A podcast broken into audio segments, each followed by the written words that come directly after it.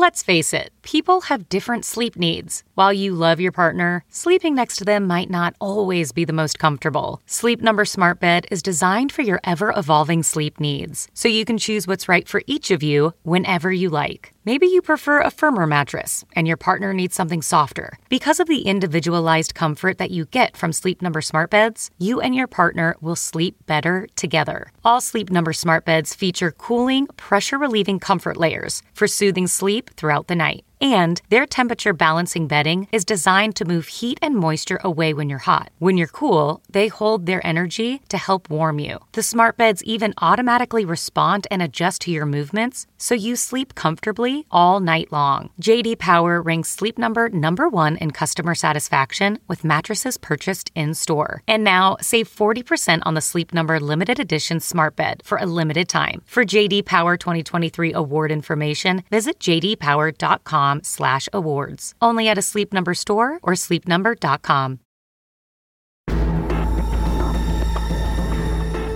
You are now listening to Postmortem with Mick Garris, where the most influential voices in horror cinema will spill their guts to the renowned horror director, writer, and producer.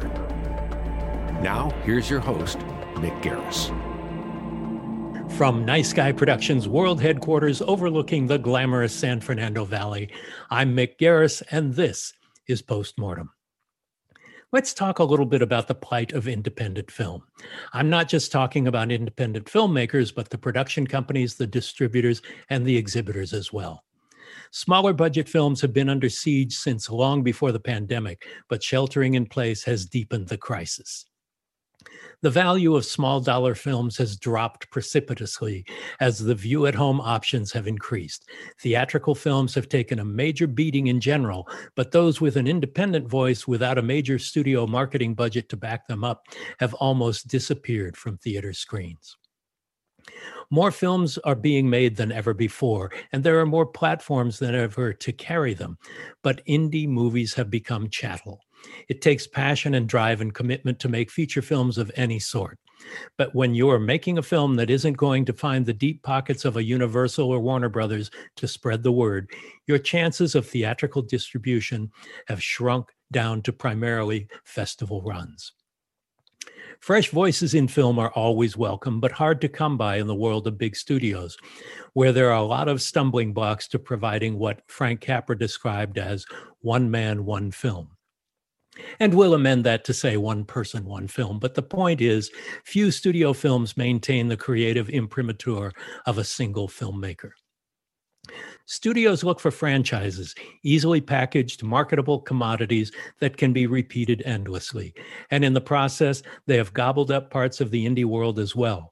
Warner Brothers bought New Line Cinema, and Universal, Amazon, and Netflix distribute the Blumhouse genre films. But beyond that, art house chains like Laemmle Theaters in Southern California have a long history of promoting independent cinema owned by the sons of Carl Laemmle, who ran Universal Pictures back in the golden 1930s. It's a family run operation that was already under duress before COVID hit. They've opened up again, as have other oases of independent cinema like Landmark and Alamo Drafthouse. But even they have had to link up with streaming services in an attempt to survive. They are hanging on by their fingernails.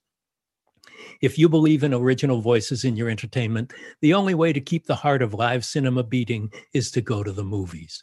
Now that it seems safe, share that movie going experience with friends and family. There's nothing like a great horror film in an audience primed for it. Sure, Netflix and Amazon and Criterion Channel and the dozens of other streamers are great and allow us to view movies we might otherwise not be able to access but keep the theaters open and don't pirate films. We are all in this together, and so many of us have gotten used to the idea of watching movies at home that it's tough to motivate us to get back into those reclining leather seats at the movies. Any movie is better experienced on the big screen, so join me, and I'll see you at the movies. Speaking of independent movies, our guests today have a great one that has managed to find theatrical distribution. We'll talk with the writer of Werewolves Within, Mishna Wolff, and its director, Josh Rubin, on riding the waves of the Wild West of movie making after this. You know, there's something special about having a physical copy of a horror movie to add to your collection. I recently discovered Horror Pack, a subscription box that sends you four horror movies on Blu ray or DVD each and every month. The Blu ray pack always has a Horror Pack limited edition plus three other titles. The packs have a mixture of independent and mainstream horror, starting at $19.99 with free US shipping for DVD or $24.99 for Blu ray. Use code POSTMORTEM to get $3 off your first pack at horrorpack.com. That's horrorpack.com, H O R R O R P A C K.com. If you love Star Wars and behind the scenes stories, you may also love Talking Bay 94, a weekly podcast where Brandon Wainerdi interviews the cast and crew of a galaxy far, far away. Talking Bay has over a hundred episodes, one on one interviews with VFX legends, monster makers, and creature performers, including guests like Dennis Muren, Phil Tippett, and winners of more than 30 Academy Awards. And, well, I also recently made an appearance on the show talking to Brandon about my early experiences working at the Star Wars Corporation. Find Talking Bay 94 wherever you listen to podcasts or at talkingbay94.com.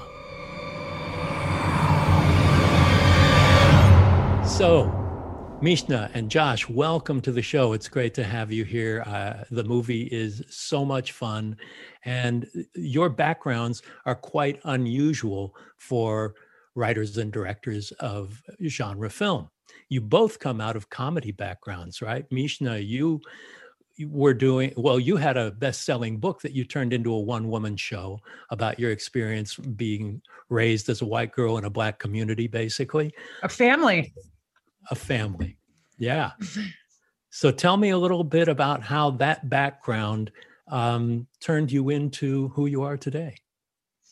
Well i mean i think like a, a lot of young budding writers you know i took every gig um, and uh, I, I did articles, I did video games, I did radio station interstitials i did uh I, I just did everything i could get my hands on. And i just was always someone who was kind of um on stage telling stories uh, doing storytelling series is and i think and i don't know if josh agrees with me on this but i'm sure he'll agree that, that just sort of the experience of taking risks in front of live audiences really attunes you to when you're losing people mm-hmm. and and what failure feels like in a way that you just don't want to repeat well, what a lot of screenwriters don't seem to understand, uh, and hopeful screenwriters, primary amongst them, is that you're still entertaining an audience. You're trying to get the reader to turn the page. And often that's by the language being as entertaining in uh, as what the blueprint is.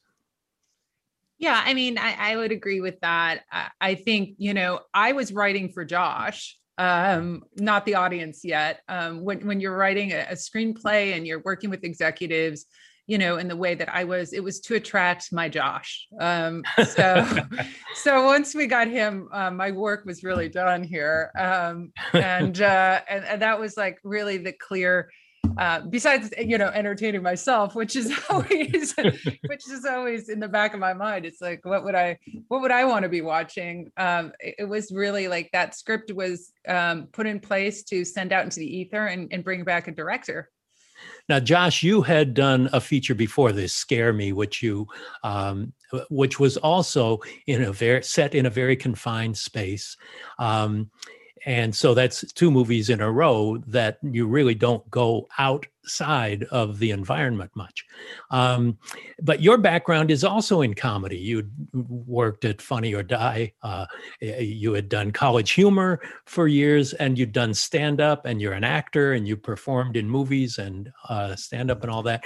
So, how did that feed your approach as a filmmaker?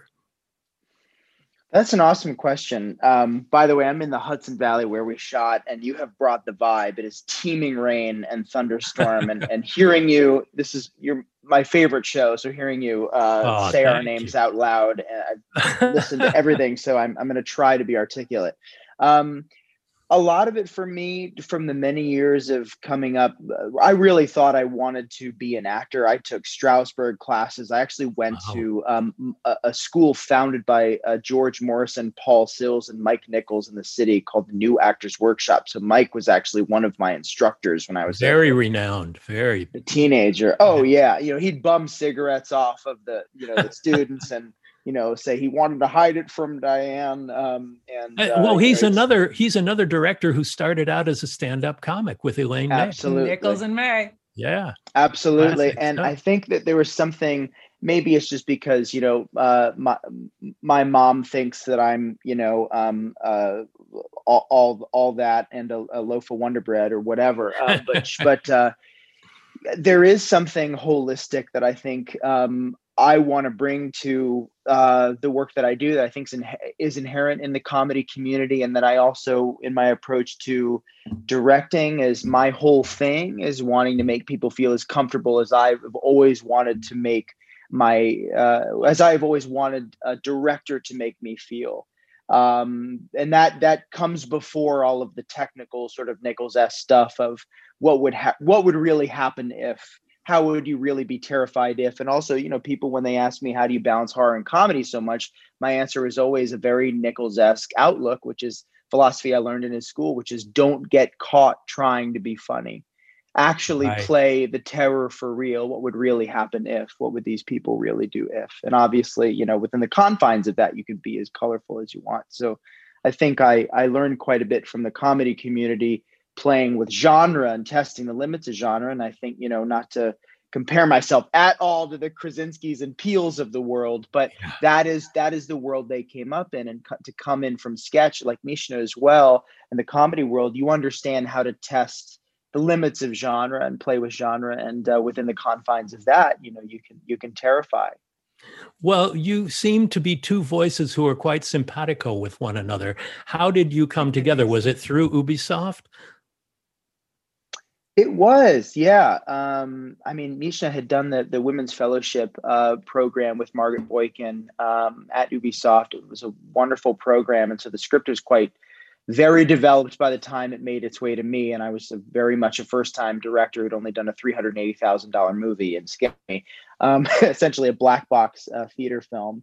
Um, but uh, you know, by the time it came to me, my shoulders, of course, went up at the prospect of a video game adaptation because of the reputation of such. And then yeah. Mishna's script felt like my immediate comp was arachnophobia. My immediate uh-huh. comp was, which I think is a, a touchstone, uh, you know, horror comedy. Um, it felt like Fargo. It felt like Hot Fuzz. Um, and well, you're uh, talking about really interesting characters. And uh, Mishna, when you were writing it, did you have specific models in mind that influenced your approach to that? Yeah, sure. I mean, when you look at the video game that this is based on, people are dressed like their job. I mean, these are archetypes. So, um, and, and looking at movies like Clue and uh, where people's jobs are in their name, it's professor, colonel. Um, and then also, you know, looking at like um, Alien or The Thing, which are also, I think, great movies that inspired me. You know their jobs are central to who their character is. Um, so definitely thinking in the world of archetypes and i feel like my stand-up training really um, taught me to um, write for voices that are very sort of strong personalities. And you know i was not a great performer but i was a, i was a very decent joke writer and i wrote for a lot of people and i feel like getting into that other voice that's not my voice because I don't know what my voice is is kind of my is kind of something that makes me happy and it, it, makes me tick and and I love these characters. I spent a lot of time with them. They were my friends.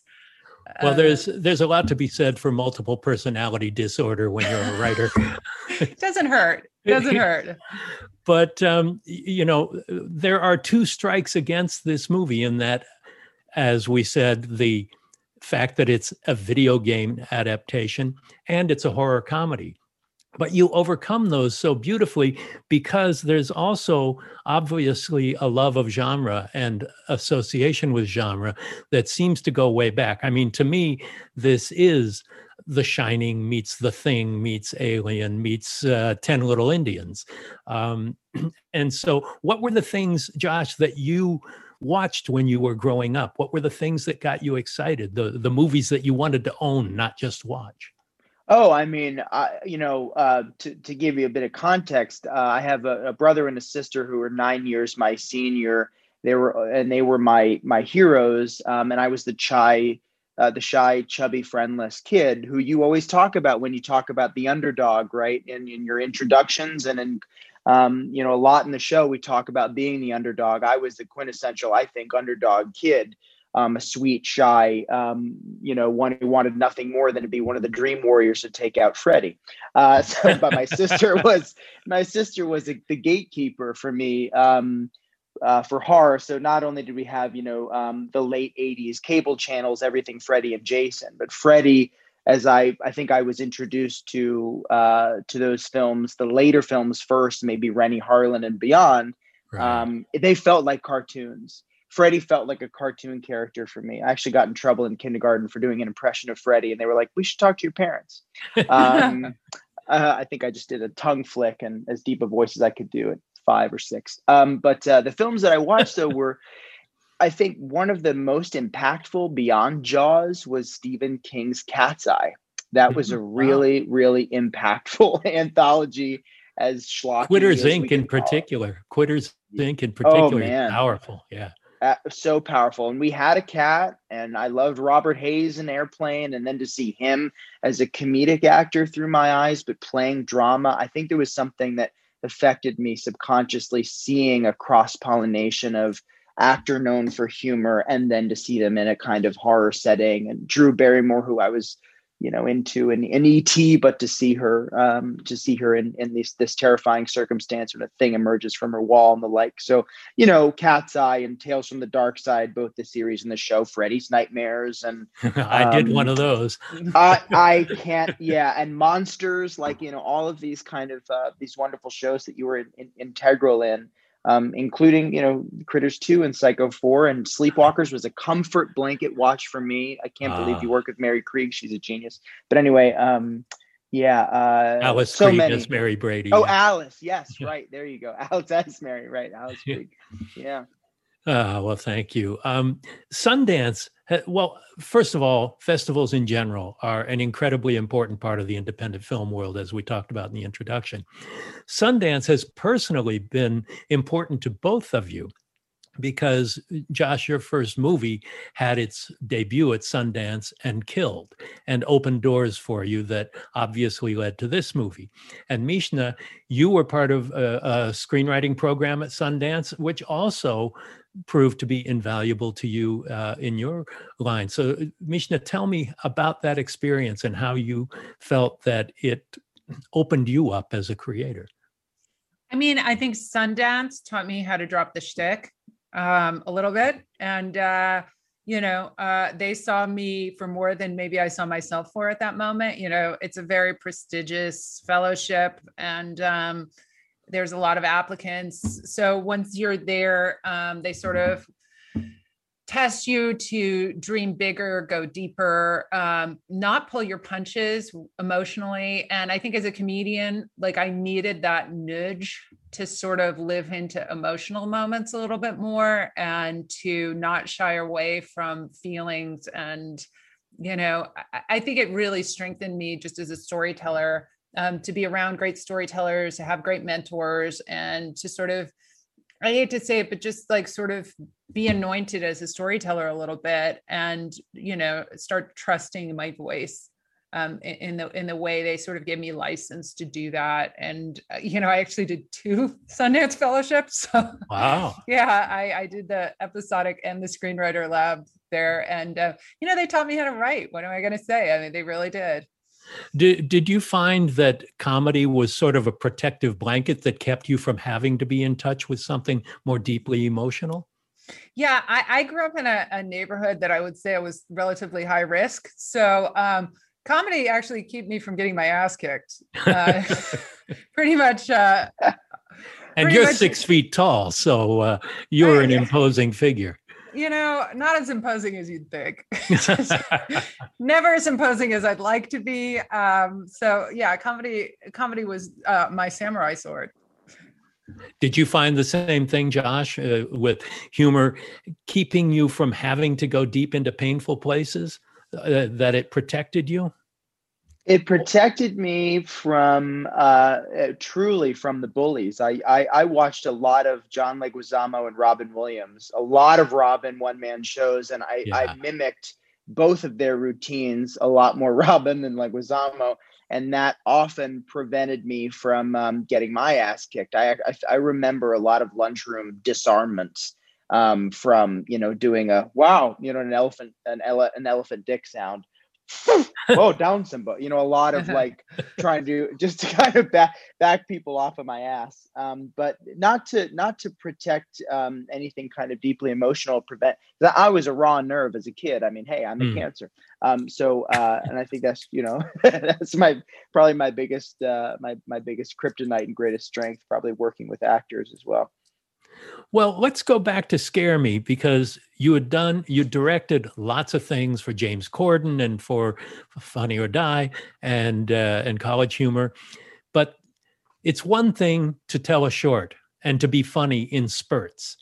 Uh, it's another thing to have a feature length story that has to maintain both tension and personality and humor without getting in each other's way and there are very few that you know the ba- balancing act is the term that people use all the time between comedy and horror but it's more than that. It's telling a story that has those elements. So it starts at the scripting process. So tell me about how that process happened and then how it ended up at sundance uh, I had read Mark and Jay Duplass's book, Like Brothers, which kicked my ass into gear. They said, just stop waiting and stop taking meetings and just make the thing. And the funny, the ironic thing is, I've been making the thing for many years. It's how I got my job at College Humor was finding my tribe, making shit, failing, falling down, and fucking up, and then putting more stuff out and getting reactions. And then College Humor took a liking to what we did, and that turned into basically a seven year gig. Um, but uh, you know, scare me was me again realizing it. You know, my mid thirties, no one's going to spoon feed me the opportunity to um, write a part to my strengths, a, and also uh, write a part where I could really listen, where I could do real acting opposite a real actress um, and other actors who might not have the opportunity to play certain parts, um, be they ugly or buoyant or otherwise. Um, and that was the wonderful thing about you know approaching Aya Cash, who I'd known for many years, who comes from live theater, and Chris Redd and Becky Drysdale, and asking them, "Hey, do you want to come do this thing?" Um, uh, it was a bucket list item to make something with my friends, let alone um, you know put it out into the world. And then the fact that Sundance happened and the fact that it led to this, it just it's it's. Uh, I I'd be happy to go back to working at Best Buy um, uh, I'm so I'm so thrilled. But it wouldn't have happened if I didn't take a big risk. I did something pretty reckless. That you know, uh, I guess in finding my tribe and you know putting videos out forever ago and getting the job at College Humor that amassed a modest 401k that right. I took $26,000 out of and yet yet to uh, be reprimanded by the IRS. But those were the starter funds for the film. Um, and and uh, if I didn't do that, the producers at Vanishing Angle um, wouldn't have been able to come to a test screening and see it, and then wouldn't have been able to, you know, suggest me or ask if I'd be willing to throw my hat in the ring and pitch on Mishna's script, Mishna's movie. Yeah, well, it, it's interesting. I think it takes a lot of bravery to to go. Yeah, your movie co- combined. No, hours, hours. hours. exactly. Really but it takes a lot of bravery to to give up a comfort. You know, I had a job as a publicist when I decided I'm done. I'm writing. I'm gonna make this happen or die trying. And it worked out. And the first guy to hire me to write screenplays was Steven Spielberg, which kind of changed my life after being on food stamps for six months. Um, Spielberg? Spiel. Yeah, what's his name? He, made, with an S. With he's made a bunch of movies. He's okay. made a bunch of them. Yeah. PT. It rings a bell. Rings a bell. Yeah. It's on IMDb. Look him up. I'll look him up. Yeah. yeah. Fun encounters of the close kind. Yeah, it's yeah, really great. but so Mishna, what was your drop dead moment where it was uh, in your case, Josh, it was funny or die literally. And uh, in Mishna's case, what would that have been? Um, I had been sort of banging my head and I had a lot of odd jobs as a writer. I, I I would go to I was actually one of those people who goes into nightclubs and tracks celebrities and writes about them for a little while. That was actually like one of my gigs was like you know life and style, just sort of like Lindsay's hanging out with Paris again. Uh-oh. Um, paparazzi without the camera. Yeah. Uh that was like I was there was like I was definitely too old for that but um but um and i was writing for a video game i was writing for abc radio all those like uh those howard interstitials on jack fm radio stations i, I was responsible for probably 3000 of those um and um, I got this book deal. And what happened, honestly, is I sent uh, I sent a proposal out to 14 editors and got 13 offers. You know, which is like wow, that never like happens. But um, you know, and um, just really challenged myself to write something that um, expanded my skill set, like went beyond what what I felt like my skill set was, and I was really just trying to write a really funny father daughter story. But you know, they sold it at the Nobel Peace Museum, and and right. when when someone called and said your book's in Oslo, I was like. I was like, what? And um, while I think the book's a little dated now, it it was something that made me sort of feel like I can write three act structure. I can write a beginning, middle, and end. And I know how to take people on a satisfying journey. Um, and that's really for me, it's it's about giving somebody who picks up something I write the emotional experience of the beginning, a middle, and end, and and that that ride is satisfying. It has the things that people want when they when they give you your eye or the, your ear for a moment and let you tell them a story. I mean, you really owe something to somebody when they let you tell them a story. And I think my sort of life's work has been, you know, um, earning that privilege to have your ear or have your eye. You know, I have a lot of ADD and uh, and it's hard to keep my interest and and I feel like um, people that do it well are are my heroes and and I've always wanted to emulate that just that that respect for people's time when they give you their ear. Available now from our podcast partners at Dread, the Queen of Spades. According to legend, an ominous entity known as the Queen of Spades can be summoned by performing an ancient ritual. Four teenagers summon the Queen of Spades, but they could never have imagined the horrors that await them. The Queen of Spades is available on demand everywhere and on Blu ray July 3rd, 2021, ready to proclaim its independence. Coming soon to Dread, The Maid.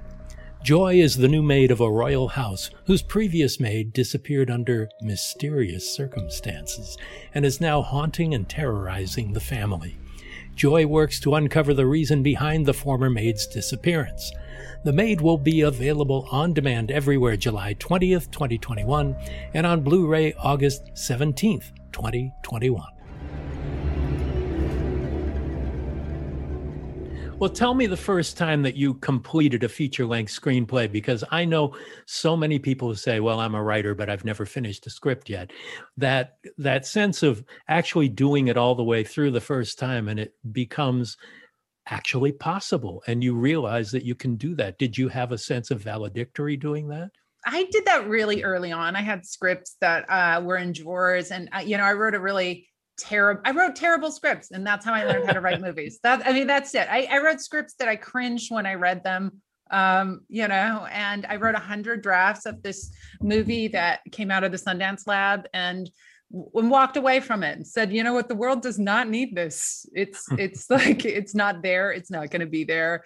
I'm not going to keep banging my head against this wall. I don't need to make this my tour de force. I'm going to move on and write a new story. And you know i feel like that that was part of my process too you know like there's no wasted writing you learn something from everything and Right. There's so many writers have so many scripts that have never been sold, spec scripts that sit on a shelf. But the accomplishment of doing that, Josh, what about you? Did you have a revelation the first time you realized you could actually go from beginning to end on the long form? I think so. I can't remember what it was, but I definitely remember a conversation with an old agent who who's like, "You should try writing," and I was like, "Oh, I can't do what X person who I was despairing and comparing uh, to myself did." Um, it was it was quite daunting, and I think my time at you know, at an internet comedy site um, really helped me kind of get over those small hurdles five pages at a time. You know, two to five minute sketches meant two to five minute pages. So I remember feeling quite accomplished, um, you know, completing those and then writing. I think one of the first screenplays I wrote was with a friend, um, and uh, we just kind of quickly found a rhythm and going shit. Like you're so good at dialogue. I actually love the physical kind of you know writing out the visuals the sequencing the formatting and you know the control control typing he's just kind of rattling off this great rat-a-tat kind of dialogue and i tweak it and it was, we, the feeling of being done quite quickly was just that was mind-boggling going oh my god i have a product. Of course it was, it was garbage it was hot garbage but if you don't start there you know if you don't have your barf um, your barf draft as it were then then you can't you can't make anything right? You, you have nowhere to go and that that yeah it was it was a wonderful feeling. Well, both comedy and horror um, require an audience's affirmation. You guys are both performers, and when you get a laugh, it's an affirmation and it's uh, an approbation, and it, it's something that lets you know that what you have done has reached an audience in a way, whether it's a, a, laugh or a scream or watching an audience grip the, the edges of their seats uh, and white knuckle it through.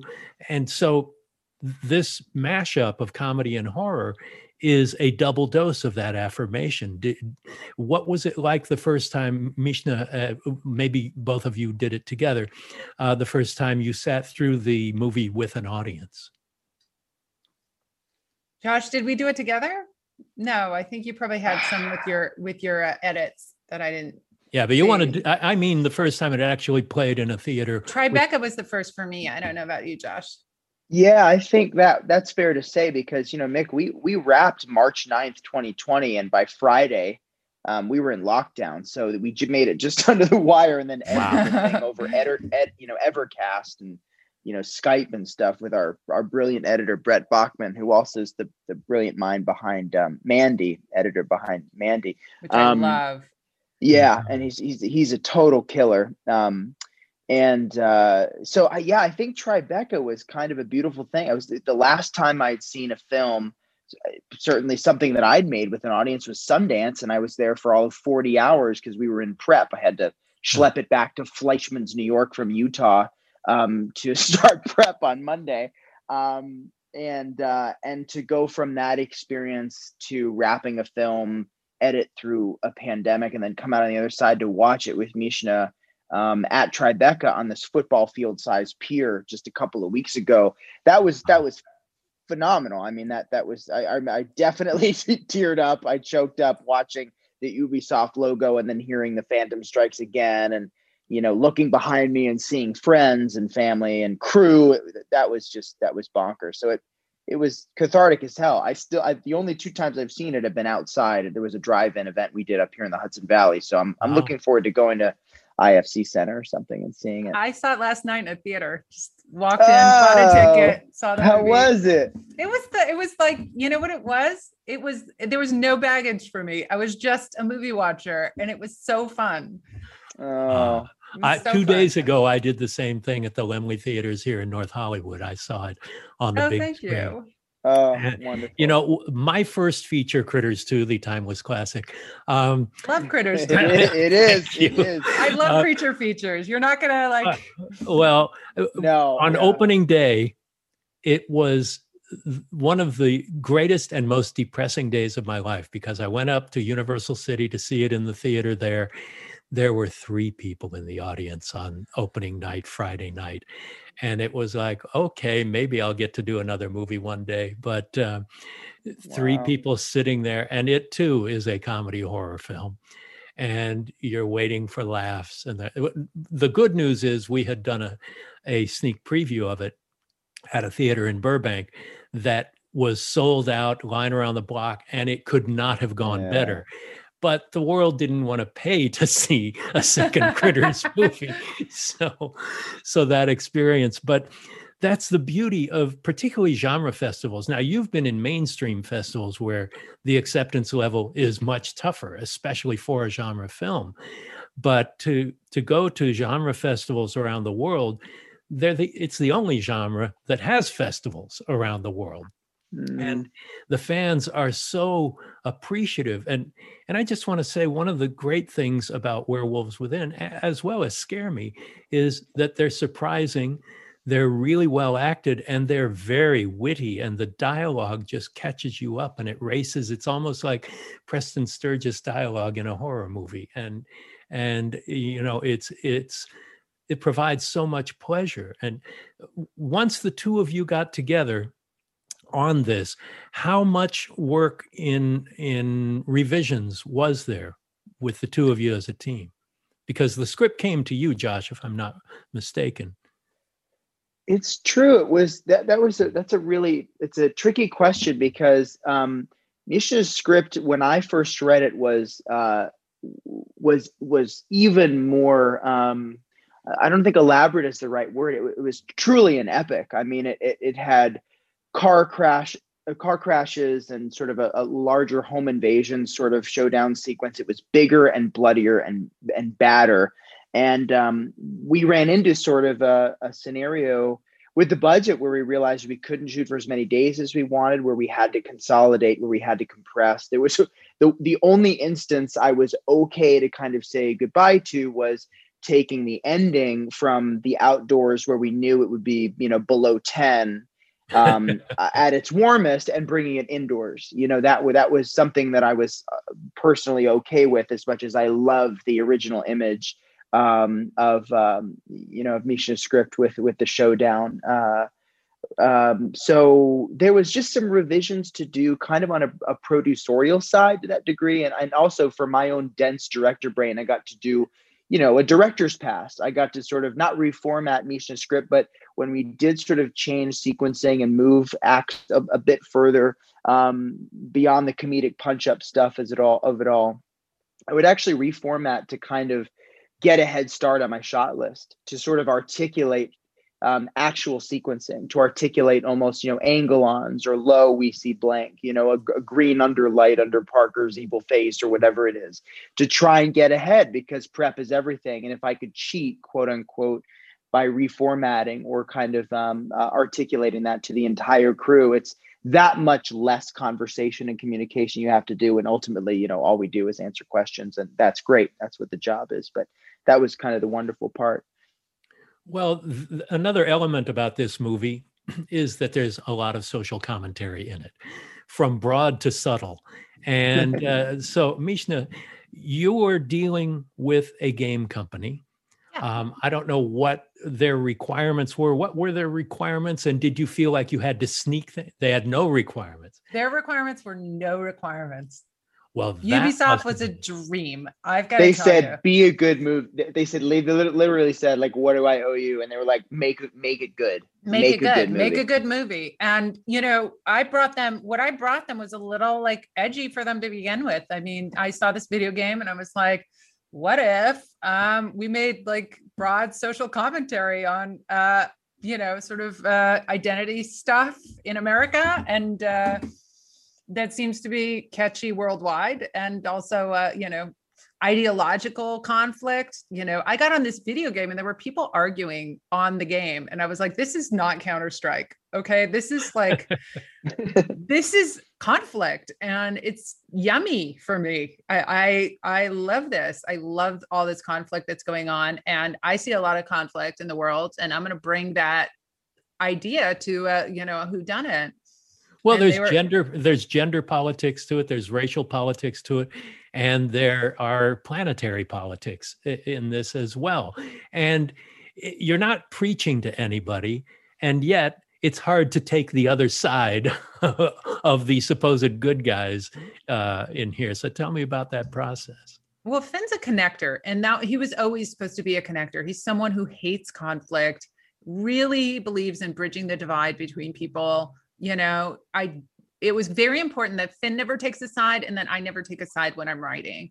So um, even though i may have brought my own you know ideology to it i was really really trying to love all these characters and love all their flaws and um, and just make it a romp where you know it's all coming out and and we're dealing with not who's right or wrong but just the division of it all Well, Finn is the uniter. He's also a black actor in what I do not believe was written as a black role. Is that right? That came Mm. out of the casting process, like Night of the Living Dead or something. No, there were. I mean, uh, initially there were other black characters. There was a black character who was written out before. There were characters that I played with being uh, Latino, Native American. There were always like different permutations of diversity in the script, but ultimately the choice to cast um, to cast Sam Richardson, I think. Uh, I mean, first and foremost, comes from the fact that he is the perfect actor for this role. I mean, he is. He couldn't you know, be more lovable. he's just exactly he's just so good at being uncomfortable with the conflict that's going on in this town and his face is like he the, the close-ups and i'm i'm sorry josh i'm going off but i feel like the Please. close-ups of his face in this conflict that's going on in the town are so wonderful. Um he's just so uncomfortable with it. He really really wanted things to go better. And um and and it just shows in such a beautiful way. And you know he's almost got there's almost like a Grodin-esque discomfort in his face. It's so Oh yeah, Wonderful. You you articulated. I mean, the, the other day you said something about like you're taking like this polite human being and putting him in the most uncomfortable position he's ever been in, and he's actually an authority figure. But Yeah. in looking at the casting of it all, this is a story about um, outsiders and Yeah. about change and about the conflict between um, you know uh, being resolute you're kind of in your ways and then in the inevitable change uh, in these small towns um, I, I grew up uh, in woodstock new york which is a very you know fairly progressive town but the towns surrounding weren't always as progressive as they are now. We shot in downtown phoenicia. The sign welcome beaverfield is actually based on um, the uh, the phoenicia sign. Um, and you know newcomers in small towns like that did get the double take. And so just kind of leaning into the you know a, a little bit more layer a little bit more um, texture allegory that that just um, brought home the theme a bit more you know and the fact that misha and ubisoft were just down for kind of anything was was uh wa- was killer but I think ultimately it was like, why not Sam? Like he he is Yeah. the Tom Hanks Grodin, you know, Yeah. ultimate discomfort, uh, you know, um, uh, player in this uh, in, as this protagonist, and everybody gets their Agatha Christie moment. That's a beautiful thing is you get to see him play the spectrum of not only you know uh, kind, but also you know everybody has their eye rays, you know. Yeah. Well, tell me a little bit about the casting process because everybody in it is really good. Most of them are familiar to us, but it's more like that guy rather than their name. Uh, Yeah, I'm curious if you've had a similar uh, situation as this. I My, my guess is to a degree because you've you've brought in friends. I mean, obviously you bring in folks like you know um, Clive and Joe Dante and Mr. Landis to you know cameo and the like, and Stephen, and you know, um, uh, so there was a piece of it where it was like, well, I knew I wanted friends. I know I want someone I've known for 10, 15 years in George Basil and Mil- and Milana Vayntrub, who play Marcus and Cecily, um, respectively, because they, I've known them for forever. Not only are they comedic geniuses, but here are two people that are humanitarian and they're kind of in their in their ways, um, uh, disarming, charming, wonderful geniuses, but also great character actors. So I said, hey, if shit hits the fan at the end of the day in Fleischmanns New York, when it's 50 below, at least I can get a hug from my two friends I've known for a long time, or I can commiserate. But um, you know, it started with Gayle Keller. She's a brilliant casting director. She'd worked on obviously what's what we do in the shadows, and sort of brought us uh, Harvey Guillen as a concept. Um, but uh, but also when folks like Harvey and George came aboard, Ubisoft was so open to the concept of my asking them, who do you want to play your Gwen? Who do you want to play your uh, your Devon, so that the actors felt they had skin in the game to make suggestions. And Harvey suggested Cheyenne Jackson, who's an absolute genius, and I wouldn't have necessarily thought of. Um, and George suggested Sarah Burns, who's a character actor, came up in comedy, can play just about anything, and has been in HBO's Barry, destroying it. You know, and then after that, Yeah. everything beyond that was yeah. make make a list of the great actors you want to work with: Glenn Fleshler and Michael Chernus and beyond. yeah And, I once think, you oh, go ahead. sorry. I'm sorry, Mishna. Go ahead. and I think one of- one of the things I was thinking when I was writing this is is if I put together a really great ensemble that are really fun, enjoyable characters, it doesn't need a Tom Cruise to open it. You know, it's that the ensemble becomes the big star. Well, that's the great thing about the genre too, is that you're not selling movie stars, you're selling a concept and you're selling a situation. So, yeah, in the casting process, once you've worked with somebody in a compatible way and you love their work and they're good people and they're good to have on the set, it raises spirits everywhere to be able to work with Charles Durning more than once, to be able to work with Matt Frewer more than once, to to be able to work with Annabeth Gish or Steven Weber or all these people who Mädchen Amick, you know, there's mm. several people that you know you understand why people like Preston Sturges and Frank Capra in the in the golden age would repeatedly use these people because they were not only reliable but they made your day pass better. Yeah. And and they give you more than what you expect. Although when i'm in a casting se- session and somebody brings something into it more than or other than what i had in my mind i get thrilled. And that happened casting the stand with matt frewer. He was the first actor we read for any role as trash can man and as written, you might expect somebody to just play the lunacy. And he came in with pathos and he brought in this, you know, it's the first time he gets to meet with Randall Flagg. And Flagg holds up the cigarette lighter to him with the flame. And my life for you. He literally, Stephen King and I and Lynn Kressel, the casting director, were in the room. And we were tearing up because he was tearing up. And to be surprised like that, uh, it, it totally changes your perception of the character and widens that perception. Did you have any of those wow moments in your casting on on werewolves? I think everybody everybody brought it. I mean, the fact that you know, go back into the theme of don't get caught trying to be funny. You know, you have mm-hmm. actors who come from improv like Harvey Guillen who will toss out some of the most incredible one-liners every single time. It's frustrating. You can't put anything on the cutting room floor. So there were surprises to that degree, but also that you could put Rebecca Henderson, who's a comic genius who plays Dr. Ellis, um, playing almost a caricature of you know the the um, the uh, uh, uh, not not degrading of the kind of deteriorating um, uh, uh, scientist, you know, sequestered to the back room. Um, and Kathy Curtin, who can cry on cue. So she's tearing and actually mourning her husband while Rebecca Henderson is almost giving her this robotic delivery of the line, Janine, I'm going to find out what killed your dead husband. And it's like, and she wheels away on a chair as Kathy really cries. There were these constant sort of, you know, again, the cross pollination of these actors, it works so well. The fact they all got along, but they all brought it in their different kind of colors of the palette. Yeah. Surprised every day, you know? It's it's so exciting when that happens. And Mishna, the first time you saw the film cut together, um, were there surprises in it for you? I mean, as a writer who's also had screenplays directed by other people, I always, every single time, it's like, wait, what? um, not necessarily in a bad way, but what was your experience the first time you saw it? Oh, it was a great experience. I mean, these actors bring so much to the table, and just watching things you wrote, uh, you know, sort of come be transmitted through someone else's uh, being, uh, because they take all their experiences and their emotions and their life and their sensibilities, and it's it, it gets filtered through them into into the movie. It's just it's a beautiful thing. It really becomes alive um, in a way that you would have hoped it to be, but you you can never count on. And and uh, and and I was really just tickled by everything I saw um, from beginning to end. I was really impressed with the chemistry though between the characters. That was something that was surprising. It took me aback how how great they were with each other and, and how normal, how how real the relationships between the characters felt. I mean, they really, it felt like there was a lot of glue there that I can only imagine their familiarity with each other and also Josh's direction really, really made happen.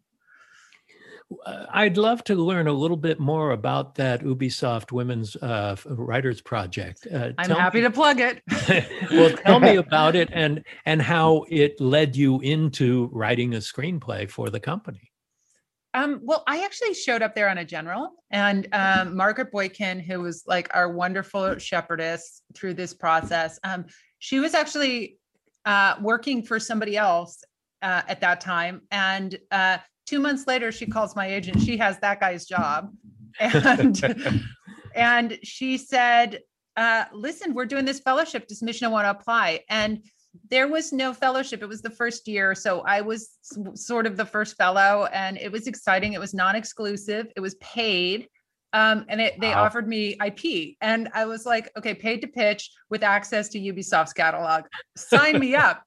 Um, and uh, and and they were just like, yeah, we're really interested in your point of view. We're interested in sort of seeing the female point of view filtering through these games and i think you see it in werewolves within in a lot of ways it's a movie about toxic masculinity in, in some in some respects though i don't want to get too into it because i i don't want to give too much away to people who haven't gone to, gotten a chance no. to go see it yet but um you know it was really an opportunity to play and they let here's the big thing they didn't pull out like here are women games for women to write.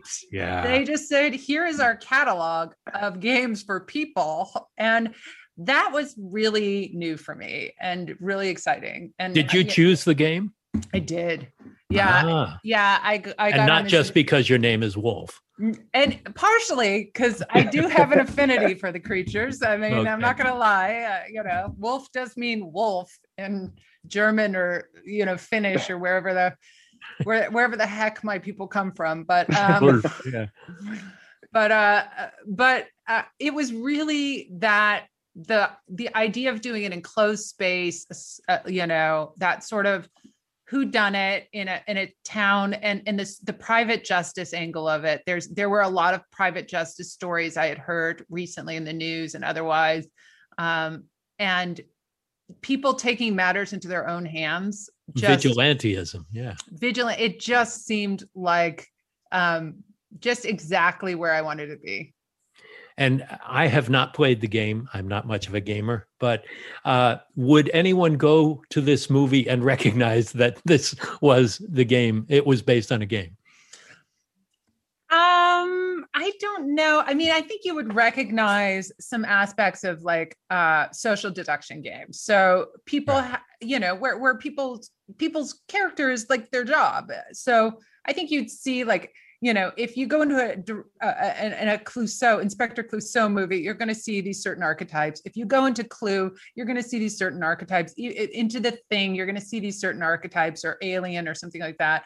Um, so I think they would sort of recognize those things from the game. And certainly the scene around the fireplace where the accusations are flying is ripped straight from the game. But that's kind of what the game is. And so, that was also taken from the thing too, you know, everybody's in the circle with yeah, the, uh, the blood. Yeah, with the blood and the, yeah. the hot the hot wire.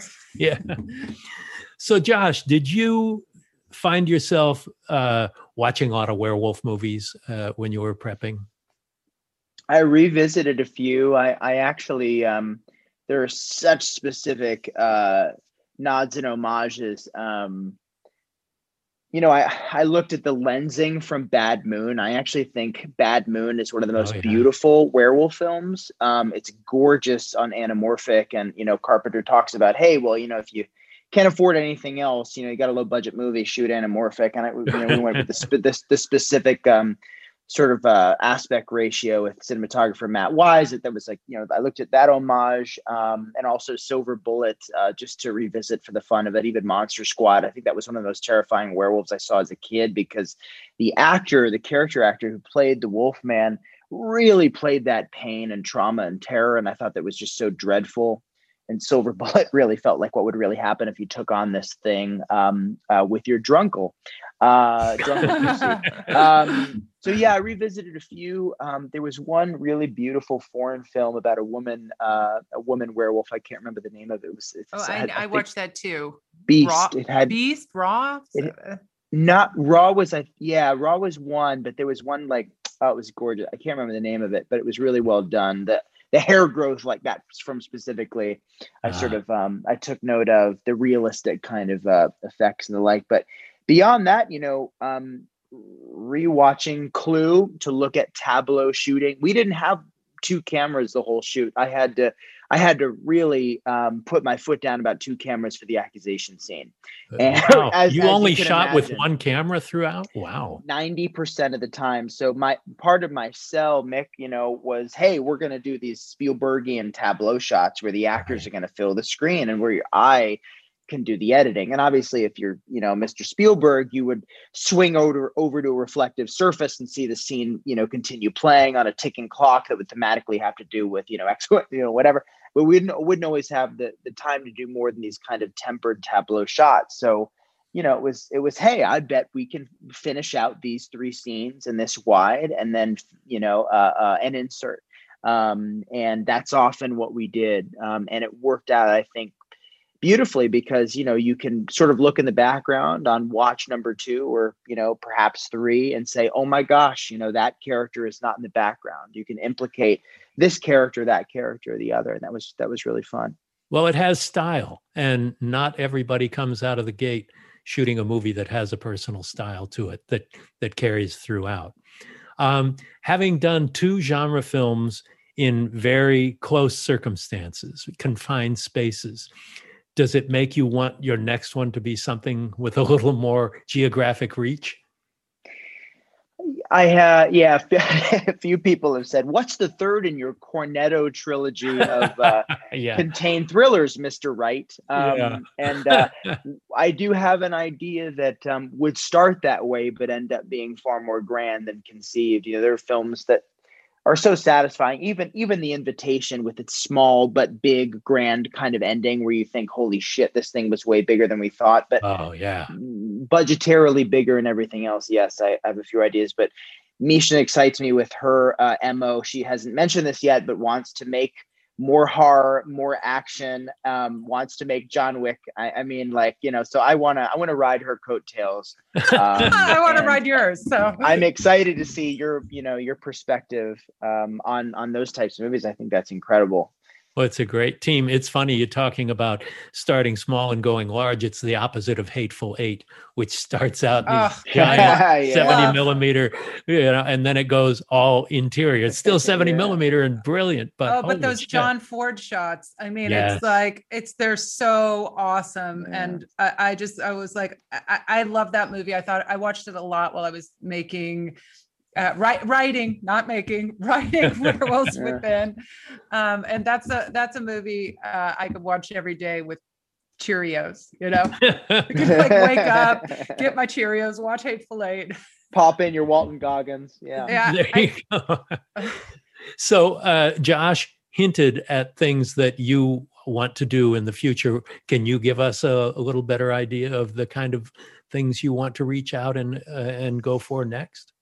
Well, I love horror because it's allegorical. Um, and there's there's like almost no social issue you can't plug into a horror movie. I feel like, I- I- and and comedy adds the sort of sugar coating on that as well. So I feel like You can like get it- away with a lot with comedy, yeah, and you horror. can you can give a lot you can give a lot of social commentary if you just wrap it in the candy shell of comedy um but i also like horror is just like i i don't know and and maybe josh feels this way but when i was doing comedy I would host a lot. And when you host, you have to control the audience. And it's really a man, you're managing people's emotions and you have to make them into a crowd when they were just dispersed people who came to drink.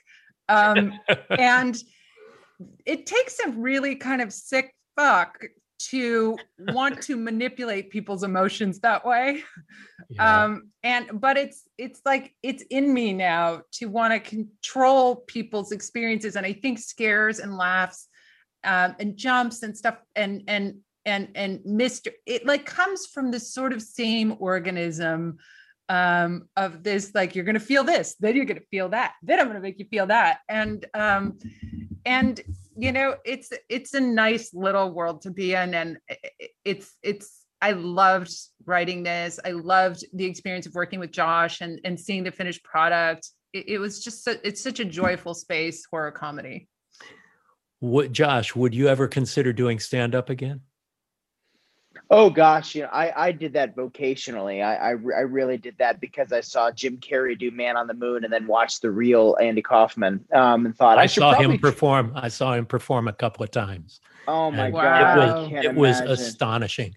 Yeah. Yeah, I that I, I mean that that that guy, you know, people that broke broke kind of boundaries were, were really um, exciting to me. Robin, Andy, I mean Whoopi Goldberg, that could bring in performance. Yeah. Um, I mean, stand up is performance, but could bring in um, that layered kind of character performance. That's more the dream for me. Someday, if I, you know, I don't know, uh, move into one person shows, um, that that could be a thing. I think I um, probably would be in the live adaptation or the stage adaptation. It would scare me, but I certainly want to adapt it someday because it Oh. lends itself to that. But um, I, I don't think stand up proper. That was a really wonderful time as a teenager, coming off of my absolute obsession of Robin and Leguizamo, and you know all the comic relief series and the like, and of course everything Andy Kaufman.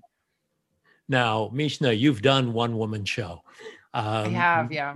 And you've done stand up. Would you go back to stand up uh, performing? I don't know. Uh, right now, I would say like I used to do a show that started at midnight. Like I can't stay up that late anymore. like, I- like, it's like being a vampire. There is a vampirical aspect to it, which is like I, I I also I am not the greatest performer. That's the one thing. Like I feel like part of growing up is accepting your limitations, and I love putting my words in other people's mouths but I don't think I'm the one to deliver them. I'm just not the best person for the job. And and you know, I think I have a lot of words to put in a lot of mouths, but I I don't Uh, think anyone needs to see them come out of mine. I feel that way from a filmmaker standpoint too. It's like you know, um, Mark Duplass talks about this with Creep. He's like, you know, I can probably do some interesting stuff. I could probably play this sort of creepy part in Creep interestingly, but I'm excited about putting people in front of the camera and treating them like a human being, but people that wouldn't have had the opportunity to play X, Y, and Z archetype or part. Um, that's really, really exciting to me. And especially, you know, you're mentioning Mick in the horror genre. It's true. You don't need, um, you know, uh, uh, some major movie star. As Mishna, you said, you don't need a Tom Cruise to kind of get it going. Um, you know, I didn't know who Jess Rothe was before Happy Death Day, and now I'm like, holy mackerel! I think she's wonderful, and that the list can go. Daniel Kaluuya, um, it goes on and on.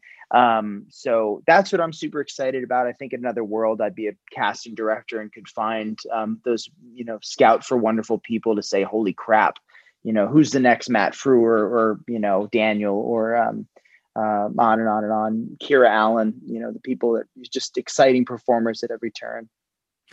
Great. Well, I can't wait to see what both of you do next together and independently. And I just want to thank you for giving us your insights on the show. Thanks so much for having list item. Thank you so much. much love, worship. Worship, big Same- worship. Same back. Thank you so much. Take care.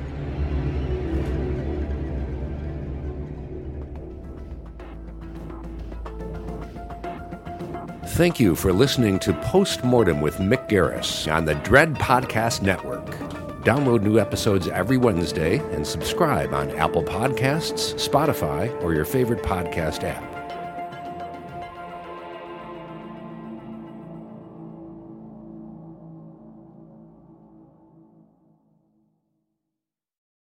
Calling all coffee drinkers. If you've been trying to enhance your daily coffee routine, then Quest has got your back with their brand new iced coffees. Now available in two delightfully delicious flavors that'll be sure to add an extra pep in your step vanilla latte and mocha latte. Quest has been on a mission to help fuel you with protein forward foods you'll love. Each bottle of Quest iced coffee is packed with 200 milligrams of caffeine, the same amount as two cups of regular coffee, plus 10 grams of protein per serving to help you supercharge your day. And did I mention that they only contain one gram of sugar? It might just be time to cheat on your iced coffee with iced coffee. Find Quest iced coffees on amazon.com slash.